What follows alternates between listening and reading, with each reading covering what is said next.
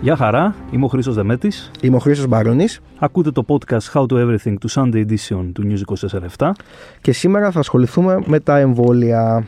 Εμβόλια, AstraZeneca, Pfizer, Moderna, απ' όλα έχει Ο Σονούπο Johnson Johnson. Όπου να είναι και αυτό. Και Χρήστο, αν είχες την επιλογή να κάνεις ένα από όλα αυτά, εσύ ποιο θα έκανες; Αν είχα την επιλογή αυτή τη στιγμή που δεν την έχω. Που δεν την έχεις και καλά. Και θα αργήσω πολύ να την έχω. Ορθά και δεν την έχεις. Ηλικιακά. Ναι. Ε, εντάξει, θα έκανα της Pfizer. Επειδή έχω κάποια δείγματα ε, προσωπικά ε, από γονείς και αρκετούς γνωστούς που έχουν κάνει της Pfizer. Αλλά εντάξει, νομίζω ότι τώρα να μπούμε σε μια τέτοια κουβέντα, ειδικά αυτή την περίοδο που υπάρχει και το, το ζήτημα της AstraZeneca, νομίζω θα μας βγάλει σε αδιέξοδο, δηλαδή δεν θα οδηγήσει κάπου. Ναι. Εκ των πραγμάτων, οι παρενέργειες είναι ελάχιστες, θα μας το πούνε και οι ειδικοί αυτό σε λίγο. Ε, αλλά ναι, για να σκεφτούμε και λίγο, εγώ θα περίμενα το Sputnik. Το, Sputnik. το ρώσικο. Κοίτα, ναι. θα σου πω απλά ότι ε, κοροϊδεύαμε τους Ρώσους για το Sputnik. Οι Βρετανοί ήταν παράδειγμα προς αποφυγή πέρυσι στη διαχείριση του κορονοϊού. Ναι. Και, και εντάξει, OK, okay, από τη στιγμή που ε, μετά τον Brexit πλέον δεν είναι ανάμεσά μας. Αλλά ας δούμε λίγο τι κάνουν οι άλλοι. Ας δούμε τι κάνει η Ευρωπαϊκή Ένωση αυτή τη στιγμή με τον εμβολιασμό και να βγάλουμε τα συμπεράσματά μας. Δηλαδή, αν εξαιρέσουμε το, το μείζον θέμα του AstraZeneca και τους, τα θύματα που υπάρχουν από τις τρομβώσει στην Βρετανία, αυτή τη στιγμή, Σωστά. αν το βγάλουμε αυτό στην άκρη, το οποίο είναι ένα ζήτημα που αφορά και άλλες χώρες, αφορά και εμάς, θα πηγαίνουν εξαιρετικά οι Βρετανοί στο. Τον τελευταίο καιρό το, το έχει τρώσει ο, ο, ο Ο Μπόρις το έχει τρώσει, τουλάχιστον στο κομμάτι του εμβολιαστικού προγράμματος. Άρα σε αυτό μια χαρά τα πάνε. Η Ευρωπαϊκή Ένωση τα έχει κάνει λίγο αχταρμά. Ψάχνεται και ψάχνεται, εκεί. Ναι. Αργεί και υπάρχει και ένα θέμα με την, ε, με την διάθεση των ε, εμβολίων. Ωστόσο, εγώ θα πω ότι περιμένουμε τον Johnson Johnson σαν μάνα εξ ουρανού, ίσως και να μας σώσει.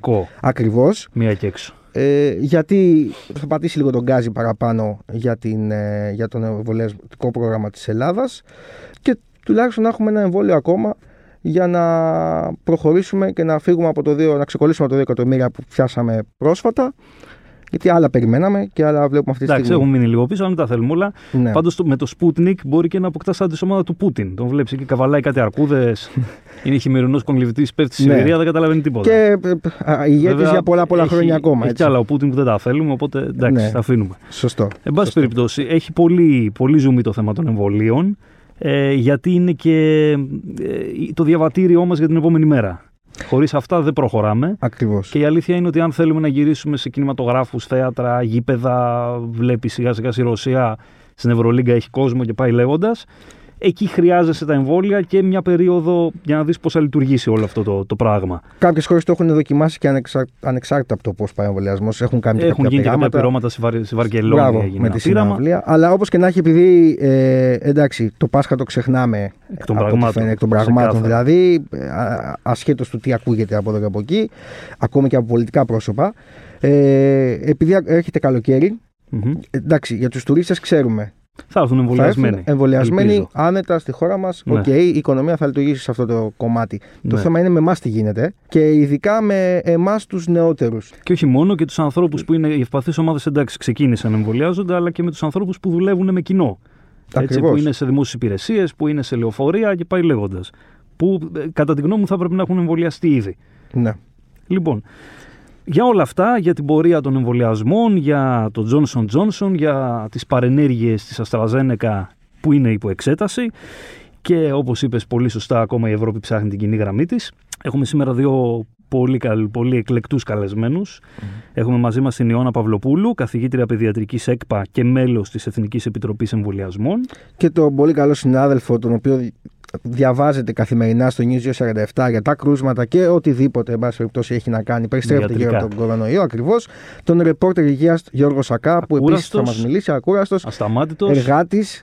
Ε, εδώ και ένα τηλέφωνο για όλα, μόνο για τη μέση μου με πονάει. Δεν Ακριβώς. Θα τον πάρω είναι, σε λίγο καιρό. Κάτι όπως είναι ο προσωπικός γιατρός, ο προσωπικός ρεπόρτερ υγείας, ας πούμε, που μπορεί να σου πει και να σου λύσει κάθε απορία. Τέτοιες απορίες θα μας λύσει και ο Γιώργος σήμερα που θα μας δώσει τα φώτα του και θα μας μιλήσει αρκετή ώρα ε, για όλα όσα απασχολούν ε, και εφάπτονται της επικαιρότητας των εμβολιασμών. Ε, θα τους έχουμε μαζί μας και θα τους ακούσουμε για να μας λύσουν τις απορίες. Πάμε να ξεκινήσουμε με την Ιώνα Παυλοπούλου να μιλήσουμε κατά βάση για το εμβόλιο της Αστραζένεκα, για Βρετανία και για Οξφόρδη.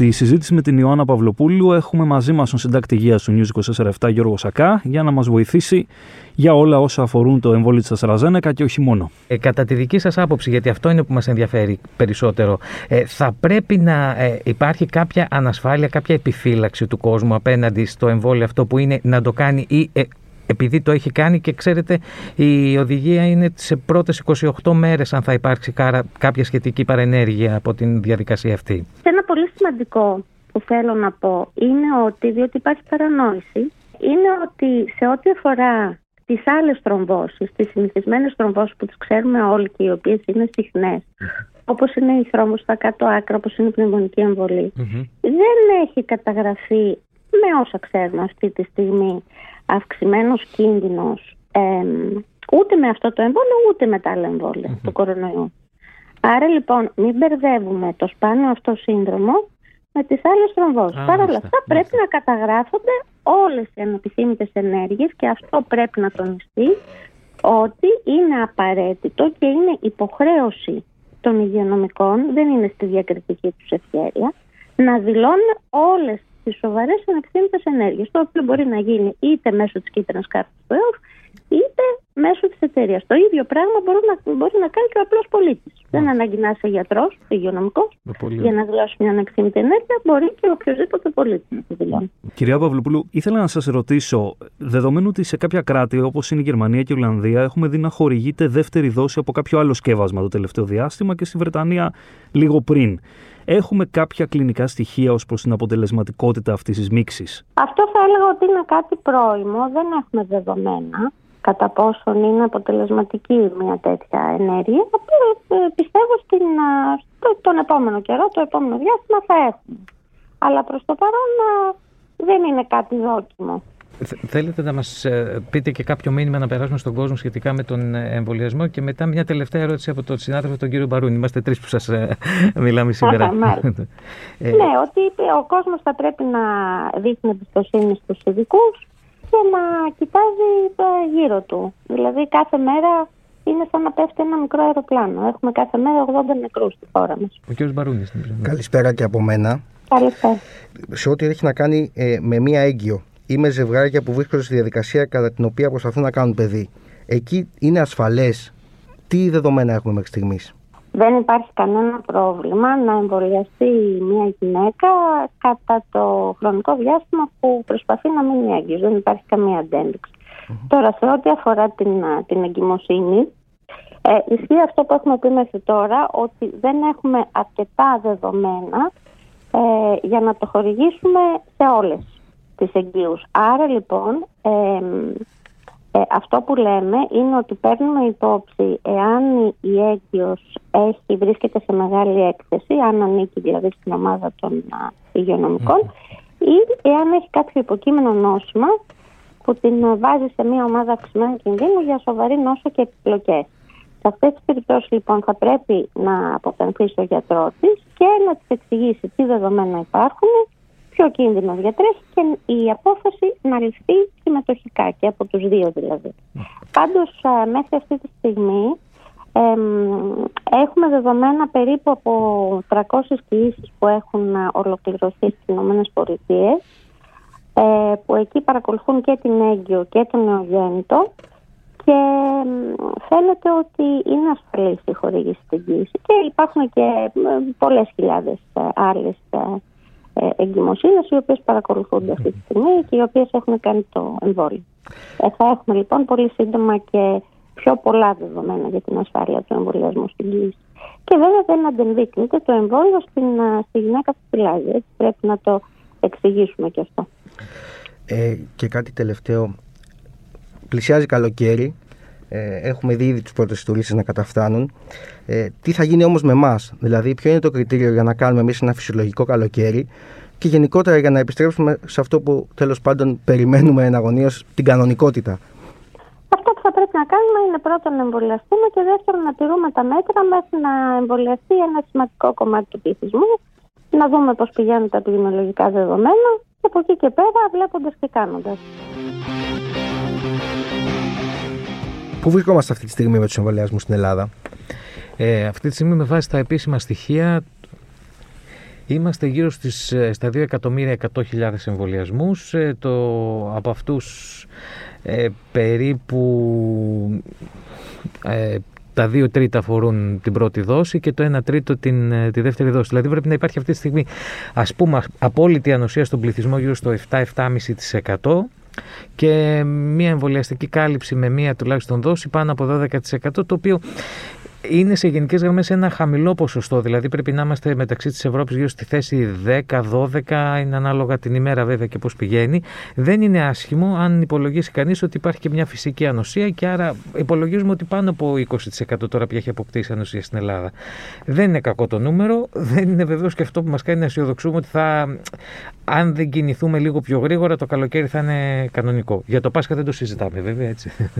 Αυτό είναι που είπε και ο, και ο κύριος Τσιόδρα, ότι ο ένας στους 10 περίπου μέχρι το τέλος του 20 ότι είχε Αλλά ε, άμα συνυπολογίσουμε όσους έχουν ενωσήσει ήδη, ναι. που θεωρητικά έχουν μια κάποια για κάποιους μήνες, που ακόμα δεν έχει αποσαφινιστεί πλήρως το πόσοι μήνες είναι αυτοί, μαζί με όσους έχουν κάνει εμβόλια, Πότε μπορούμε να πούμε ότι θα φτάσουμε σε αυτή την περιβόητη ανοσία της Αγέλης; Δηλαδή, χρονικά εσύ πώ θα το πόνταρες, τι θα έβλεπες; Ε, τώρα, ε, για να συζητήσουμε, ανοσία της Αγέλης μιλάμε για πάνω από 60% του πληθυσμού. Ναι. Ε, και το 60% είναι και λίγο. πρέπει να προσδιορίζεται. Δεν πρέπει να μιλάμε μόνο με το απόλυτο νούμερο, γιατί άμα είναι το 80% ξέρω εγώ, της Αττικής και μόνο το 40% ας πούμε μιας άλλης περιοχής, δεν έχεις κάνει ανοσία της Αγέλης, γιατί μπορεί ας πούμε, μέσα στην κινητικότητα που θα αναπτυχθεί το καλοκαίρι με τις διακοπές, με τους τουρίστες και όλο αυτό το πράγμα να μας την ανατρέψει.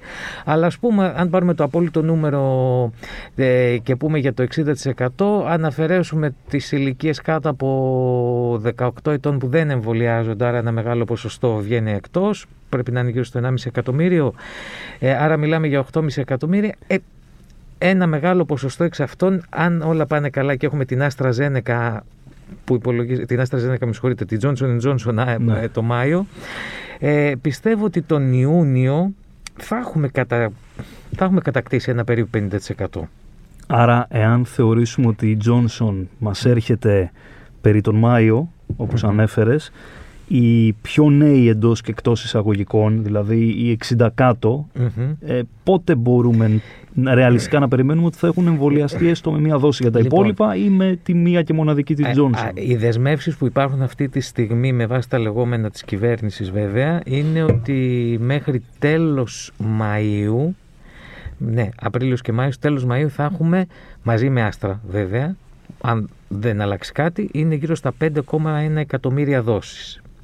Μεταξύ αυτών νομίζω ότι γύρω στις 500.000 είναι μόνο Johnson Johnson.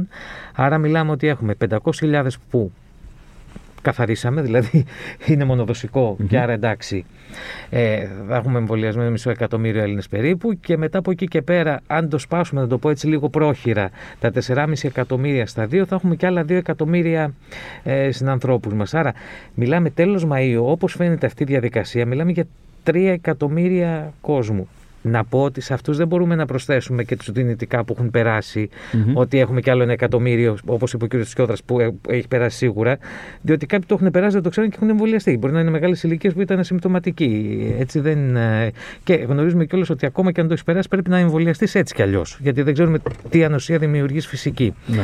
Τέλος πάντων, για να μην μακρηγορώ.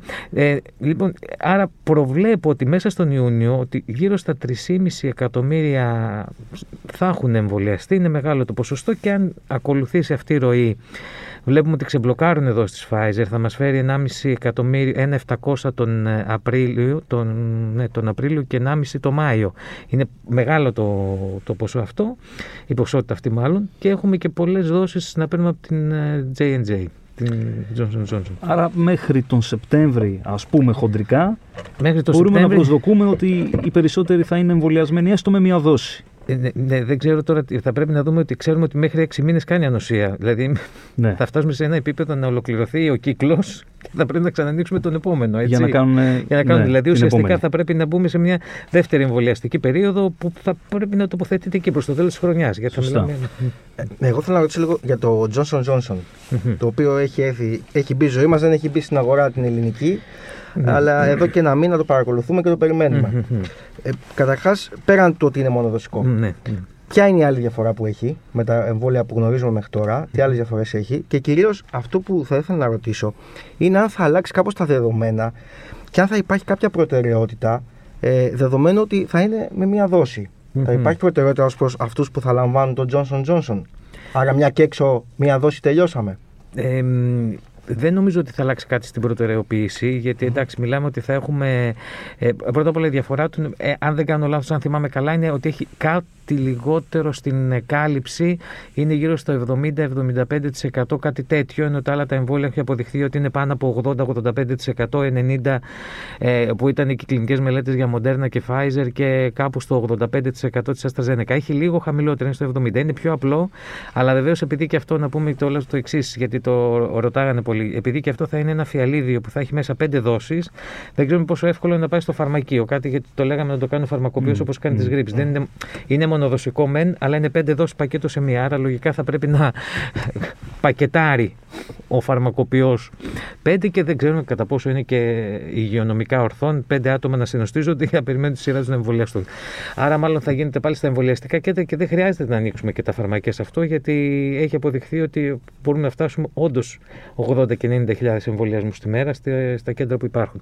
Τώρα, προτεραιοποίηση ε, ίσως δοθεί ε, στους, ε, σε αυτούς που είναι στην πρώτη γραμμή για να, για να ανοίξει ο τουρισμός. Δηλαδή εστίαση μπορεί να πρέπει να κάνει κάποιος το εμβόλιο για να πάει, να, να, όπως είναι και το τεστ ουσιαστικά, αλλά νομίζω ότι η επένδυση είναι το εμβόλιο και όχι το testing, έτσι, γιατί και μάλιστα και το κόστος είναι, είναι πολύ χαμηλότερο το να εμβολιαστείς με J&J από το να, να πας να κάνεις τεστ κάθε, Σωστό. κάθε εβδομάδα.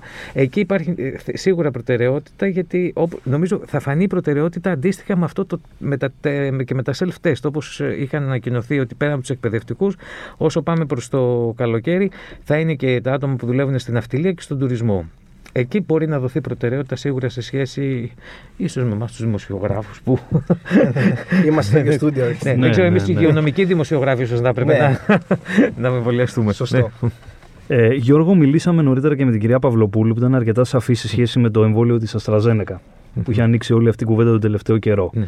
Εμένα το ερώτημά μου είναι ότι μήπως εμείς, σαν media, υπερβάλλουμε λίγο σε σχέση με τις παρενέργειες της AstraZeneca ή είναι αναμενόμενη τελικά όλη αυτή η κουβέντα που γίνεται. Και τα δύο είναι σωστά. Μμμ. Και σε ρωτάω γιατί Και- δεν, δεν ακούμε. Υπάρχουν παρενέργειες και από τα υπόλοιπα εμβόλια. Ε, Προφανώς δεν είναι τέτοιες οι παρενέργειες. Είναι, εδώ μιλάμε ότι ε, ε, προκάλεσε, όπως μας το εξήγησε και η κυρία Παυλοπούλου, δεν, προ- ε, δεν προκαλεί τη γνωστή ε, θρόμβοεμβολή, Σωστά. θρόμβωση. Όπως μας εξήγησε, είναι μια πολύ ειδική που έχει, είναι σαν να ενεργοποιεί, όπως κατάλαβα, αυτοανοσία, δηλαδή σαν να ενεργοποιεί ένα αυτοάνωσο. Δηλαδή κάπου και, βεβαίως είναι πάρα πολύ σπάνιο, μας εξήγησε και μας είπε ότι είναι 165 περιπτώσεις σε 30 εκατομμύρια. Μμμ. Πολύ σπάνιο. Και όχι θανάτου, δεν μιλάμε για θανάτους. Όχι θανάτους, είπε τα δύο τρίτα ήταν διαχειρίσιμα. Ναι. Αλλά βεβαίως αυτό είναι το ζήτημα. Εντάξει, άμα κάποιος το κάνει το εμβόλιο, ας πούμε, και είναι σε μια περιοχή μακριά, που να πάει. Τέλος πάντων, αυτό είναι. ε, Το θέμα είναι να μην, να μην φτάσει σε αυτό το σημείο. Είναι διαχειρίσιμα. Ε, τα μίντια βεβαίως έχουν ε, υπερβάλει για για ακόμα μία φορά σχετικά με αυτό. Εντάξει, ο κόσμος ε, και νομ- βεβαίως είναι και το θέμα το εξής. Δεν φταίμε μόνο τα μίντια. Όταν η είδηση που λέει ότι κάθε χώρα αυτή τη στιγμή έχει αποφασίσει κάτι διαφορετικό για πώς θα διαχειριστεί το AstraZeneca, δηλαδή τι- μόνο ξερά να το μεταφέρουμε, προκαλεί από μόνο του μία, Ανασφάλεια. ε, ε, μία ανασφάλεια και ένα, ένα μήνυμα μη σαφές απέναντι στον κόσμο. Και δηλαδή δεν θα είναι και δύσκολο να πει κανείς τώρα ότι μ, εδώ στην Ελλάδα γιατί αποφασίζουμε αυτό και κάποιες άλλες χώρες αποφασίζουν κάτι άλλο. Άρα ε, δεν φταίμε και τόσο. Φταίμε στο να, λέμε, να, να μην προσέχουμε τους τίτλους καμιά φορά που διαβάζουμε σε διάφορα site πέθανε μετά τον εμβολιασμό, υπονοώντας ότι φταίει το εμβόλιο. Προτρέχουμε δηλαδή μέχρι Προτρέχουμε, ναι. ναι. Είναι καλό να λέμε ότι υπάρχει αυτό το συμβάν και διερευνάται. Πολλές φορές φτάσαμε σε σημείο να μην πιστεύουμε και τους ίδιους τους επιστήμονες που είναι η φαρμακοεπαγρύπνηση. Βγήκε τις προάλλες μάλιστα και, γιατί δεν ξέρω αν ε, μπορώ να το σχολιάσω αυτό, mm-hmm. ε, μέλος της Επιτροπής Εμβολιασμών ναι. και είπε εγώ παρετούμε, δεν θέλω να ε, μειώσω την ε, επιστημοσύνη του ανθρώπου γιατί δεν το ξέρω, αλλά δεν γνωρίζουμε και όλο το background που έγινε αυτό. Δηλαδή, πόσο καιρό ήταν στην Επιτροπή, κάτι πολύ λίγο μπορεί γενικότερα να τον ενοχλούσαν και κάποια άλλα πράγματα. Αυτός βεβαίως είπε θα υποστηρίξω την επιστημονική. Τώρα, με ένα περιστατικό το οποίο δεν το διαχειρίστηκε η Επιτροπή κατά την άποψή του, όπως σκεφτόταν ο ίδιος ότι θα έπρεπε να το διαχειριστεί, δεν νομίζω ότι αποτελεί λόγο το να δημιουργηθεί ένας τόσο μεγάλος ε, ε, τέτοια υπερβολική ε, έκθεση. Αν ναι. δεν υπήρχαν δηλαδή αυτές οι. Εντάξει, εν πάση περιπτώσει, αν δεν υπήρχαν αυτές οι διάσπαρτες φωνές και αν και εμείς τα μίντια τα διαχειριζόμασταν λίγο καλύτερα, μπορεί να είχαμε πάει και καλύτερους εμβολιασμούς. Δηλαδή, θέλω να πείτε, δεν νομίζω. Όχι, γιατί ο κόσμος έχει επηρεαστεί μένα, αλλά τα επίσημα στοιχεία λένε το οποίο εντάξει, δεν είμαι εγώ μέσα στην πλατφόρμα ναι. του εμβόλιο.gr εκεί και να βλέπω τι γίνεται. Αλλά ε, η, η, πώς το λένε, η, η αλλαγή ραντεβού ήταν ελάχιστη. Δηλαδή, καλά, δεν μιλάμε για ακυρώσεις. Ακυρώσεις είναι συνολικά 1%. Το οποίο μπορεί να είναι και το, το λάθος ότι ξεχάστηκα να πάω, mm-hmm. καθυστέρησα, δεν έκανα κλπ. Mm-hmm. Βαρέθηκα ή φοβήθηκα κλπ. Και γενικά οι αλλαγές ήταν ένα, γύρω στο 3 με 4%. Μέχρι, μιλάμε τα στοιχεία που ξέρουμε μέχρι πριν από λίγες μέρες που δεν είχε δημιουργηθεί και τόσο μεγάλη ανασφάλεια. Εγώ νομίζω ότι. Ε, υπήρχε μια φοβία. Σκεφτείτε κάτι.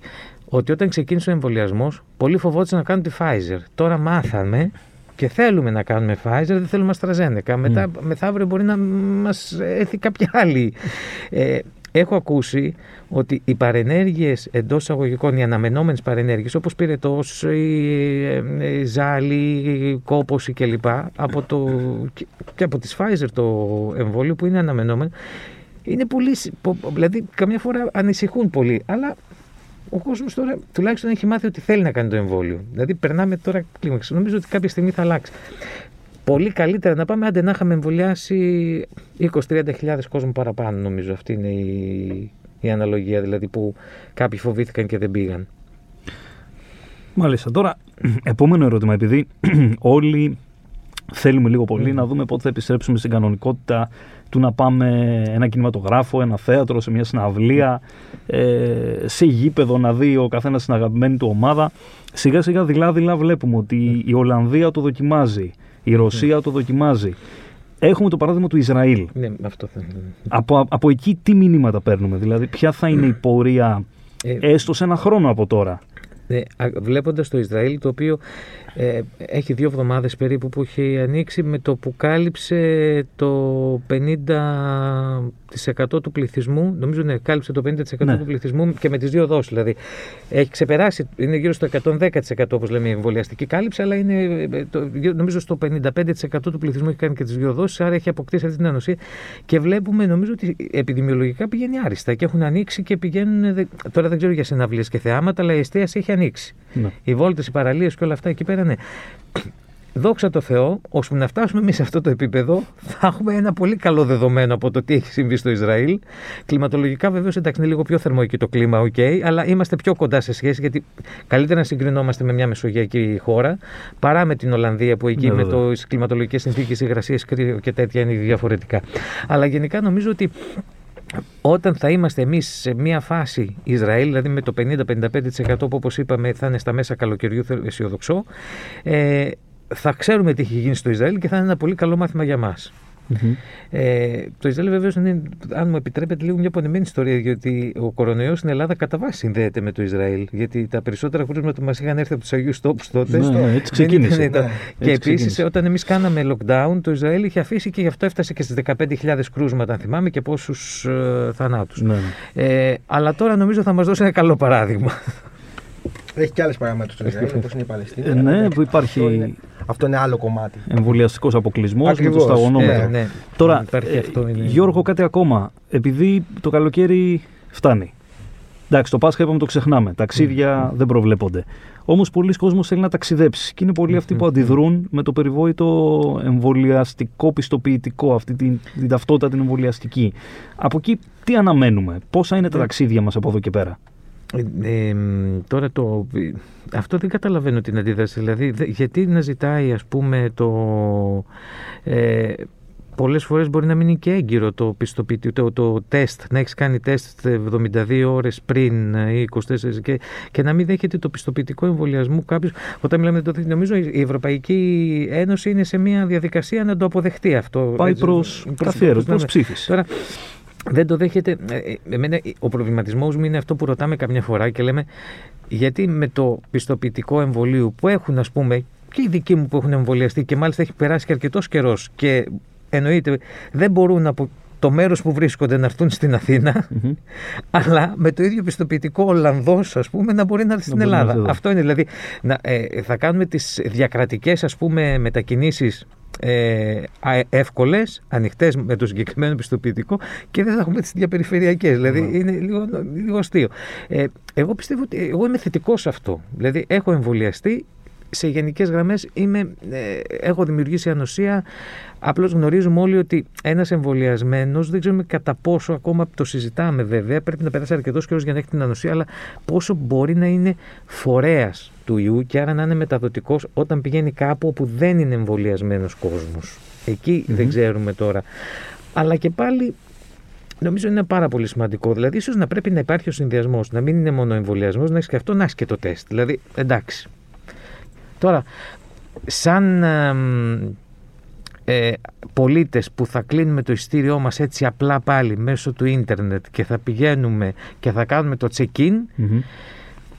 δεν ξέρω πότε θα το Αργούμε, ξαναδούμε. αργούμε, βέβαια. Αυτό που μπο- μπορούμε νομίζω να πούμε είναι ότι δεν είναι υπερβολή. Αυτό που λένε ότι εμβολιάζομαι δεν σημαίνει ότι βγαίνω, κάνω κλπ. Δηλαδή θα πρέπει να μάθουμε να ζούμε με τη μάσκα οπωσδήποτε. Δηλαδή δεν ξέρω κατά πόσο. Ε, αυτό είπαμε θα φανεί ίσως και από το Ισραήλ. Αυτό δηλαδή ότι τα μέτρα θα πρέπει να τα, να τα εξακολουθούμε γιατί δεν ξέρουμε πραγματικά. Δηλαδή σαν κοινωνική ευθύνη να το πω έτσι, ατομική ευθύνη μάλλον, εντάξει, όχι την παρεξηγήσιμη πια, γιατί έχει γίνει και παρεξηγήσιμη επειδή ε, εκεί αποδίδονται πολλά από την κυβέρνηση στον πολίτη. Αλλά σαν ατομική ευθύνη το ότι ε, ξέρω ότι ένα 30-40 του πληθυσμού μπορεί να μην έχει εμβολιαστεί, γιατί όπως είπαμε η ανοσία της Αγέλης θα είναι με ένα 60-70% και θα ανοίξουμε.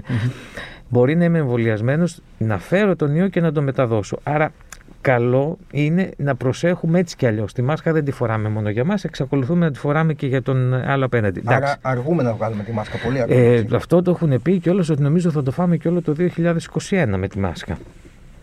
Μάλιστα. Τώρα, μια τελευταία ερώτηση. Ε, επειδή έχουμε και τις μεταλλάξεις στη Μμμ. ζωή μας, διαβάζουμε και γι' αυτό. Μερικές φορές και εμείς, σαν πολίτες, προσπαθούμε να καταλάβουμε τα επιστημονικά paper και να τα εκλαϊκεύσουμε στο κεφάλι Ναι. μας. Από ό,τι καταλαβαίνω, Μμμ. ε, μέχρι τώρα τα εμβόλια τις καλύπτουν. Δεν, καλύπτουν, δεν ναι. κινδυνεύουμε. Μμμ. Ω προς την εμβολιαστική κάλυψη εννοώ. Ακριβώς.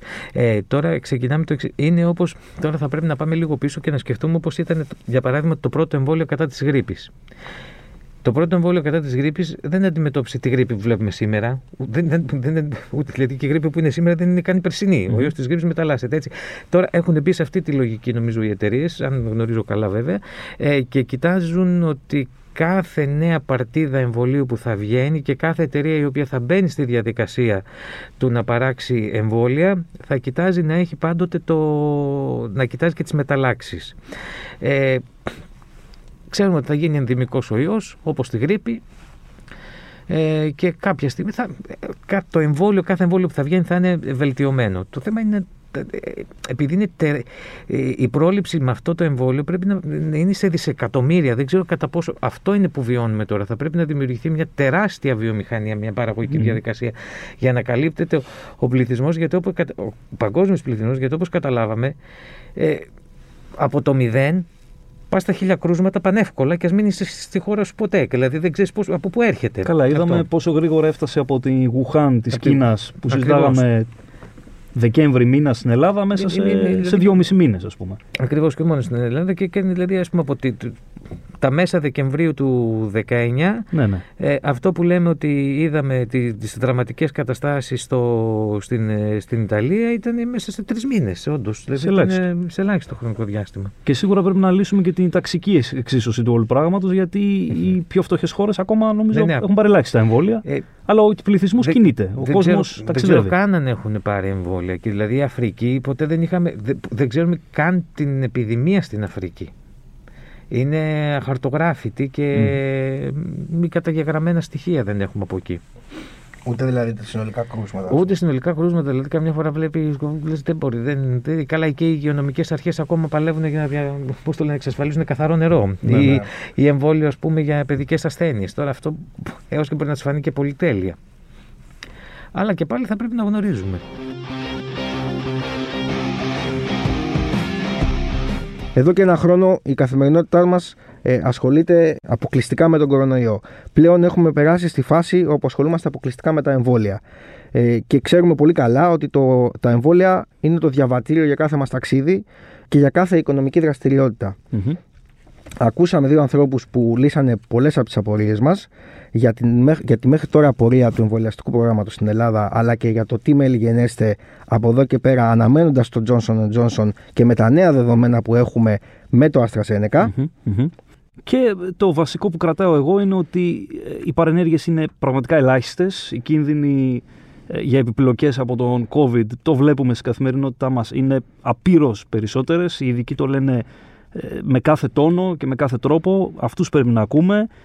Ε, Δεν υπάρχει πρακτικά έντονος λόγος ανησυχίας. Από την άλλη όμως πρέπει να ενημερωνόμαστε και πρέπει όλα τα δεδομένα να είναι καθαρά, να υπάρχει απόλυτη διαφάνεια ως προς την πορεία των εμβολιασμών, γιατί είναι κάτι καινούριο. Δεν το είχαμε παλιότερα στη ζωή μας στο συγκεκριμένο εμβόλιο, οπότε είναι εύλογες και οι όποιες ανησυχίες. Ακούμε λοιπόν τους ειδικούς, ζητάμε διαφάνεια, προσπαθούμε να ενημερωνόμαστε και να ενημερώνουμε όσο περισσότερο μπορούμε Και όσο καλύτερα μπορούμε. και όσο καλύτερα μπορούμε. γιατί και τα media είμαστε κομμάτι Χωρίς φωνές, Ακριβώς. χωρίς ιστερίες. χωρίς να προτρέχουμε, Ακριβώς, χωρίς να προδικάζουμε πράγματα και καταστάσεις. χωρίς συλλογισμούς που δεν αποδίδονται και δεν βασίζονται σε τεκμηριωμένα και επιστημονικά τεκμηριωμένα ε, δεδομένα και Ακριβώς. γεγονότα. Και, Και επειδή μας ευελπιστούμε- αρέσουν και τα ποσοστά γενικότερα και μίλησες πριν για το, για το κομμάτι των ελάχιστων περιπτώσεων, εξαιρέσεων βασικά, με τις παρενέργειες. Μμμ. Ε, θα, θα κάνω μια αναφορά σε μια ανάρτηση του κυρίου Δερμιτζάκη Μμμ. ο οποίος έκανε μια ανάρτηση πριν από λίγες μέρες γράφοντας το πόσες είναι οι πιθανότητες να έχεις τις παρενέργειες ας πούμε από το AstraZeneca που είναι και το πιο σοβαρό ε, περιστατικό μέχρι τώρα έκανε σύγκριση με τα τροχαία δυστυχήματα και είπε ότι Ναι. είναι λιγότερες οι πιθανότητες να έχεις τις παρενέργειες από το να τρακάρεις πηγαίνοντας να εμβολιαστείς. Μμμ. Δηλαδή, που καμιά φορά συγκρίνουμε το τροχαίο με το φόβο που έχουμε για το αεροπλάνο. Ακριβώς. Δηλαδή, μπορεί να, να είναι και ένας φόβος παρεμφερής, ας πούμε. Ακριβώς, ακριβώς. Ευελπιστούμε λοιπόν μέσα στους επόμενους μήνες να γυρίσουμε σε μια σχετική κανονικότητα. Εγώ λέω σχετική για να μην βάζουμε πολύ ψηλά τον πύχη. Όχι, γιατί το βάλαμε πέρυσι το καλοκαίρι Έτσι. και περάσαμε από κάτω. και τελικά. ζούμε τη μέρα της μαρμότας. Ακριβώς. Και εμείς δεσμευόμαστε ότι θα επανέλθουμε και με νεότερο podcast για το θέμα του- των εμβολίων και του κορονοϊού. Και Αναμφισβήτητα. ενδεχομένως και των ταξιδιών, μιας και θα έχουμε και τουριστική περίοδο σε λίγο καιρό.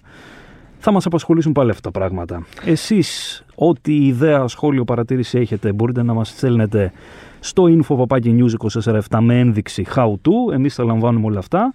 Ήταν ένα ακόμη How to Everything, το οποίο μπορείτε να βρείτε και να ακούσετε στο Sunday Edition του News 24-7. Ανανεώνουμε το ραντεβού μας για την επόμενη Κυριακή. Γεια σας.